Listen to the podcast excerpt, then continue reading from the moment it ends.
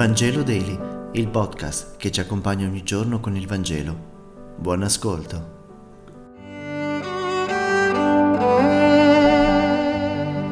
Giovedì 5 maggio, dal Vangelo secondo Giovanni, capitolo 6, versetti 44 e 51. In quel tempo Gesù disse alle folle, Nessuno può venire a me, se non lo attira il Padre che mi ha mandato, e io lo risusciterò nell'ultimo giorno. Sta scritto nei profeti, e tutti saranno ammaestrati da Dio.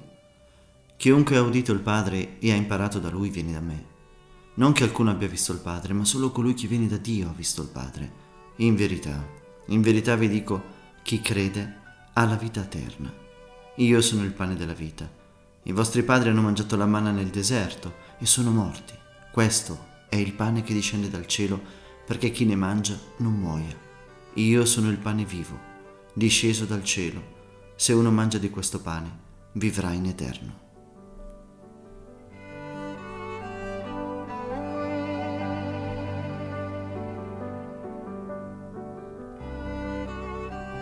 Questo capitolo di Giovanni, il sesto, è tutto incentrato sull'Eucaristia come luogo di vita.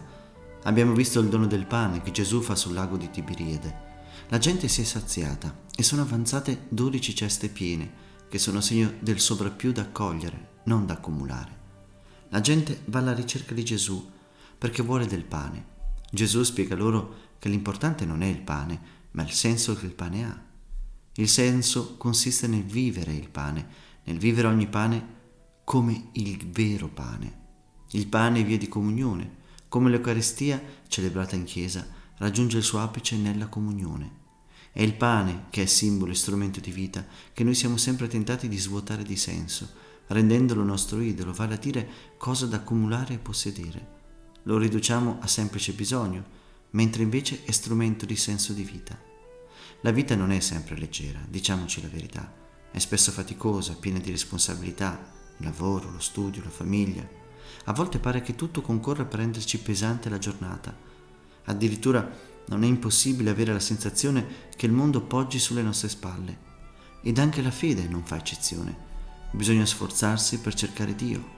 Ma parlando del dono di sé come pane, Gesù ci ricorda che non siamo noi i primi che crediamo, ma il Padre che attira per primo. È Lui per primo che è chiamato ad avere fede in noi. Questo è più straordinario del fatto che noi possiamo credere in Lui. Tutto sommato, credere in Dio è più facile perché Dio è affidabile. Il difficile è che Lui crede in noi. È qualcosa di troppo grande per essere creduto facilmente, buoni o cattivi, pentiti o recidivi. Il nostro valore agli occhi di Dio è senza misura. Lui attira, Lui chiama, Lui cerca per primo è sua la prima mossa. Non scordiamocelo mai. Grazie per aver meditato insieme e se questo podcast ti è piaciuto, condividilo con i tuoi amici ed amiche. A domani.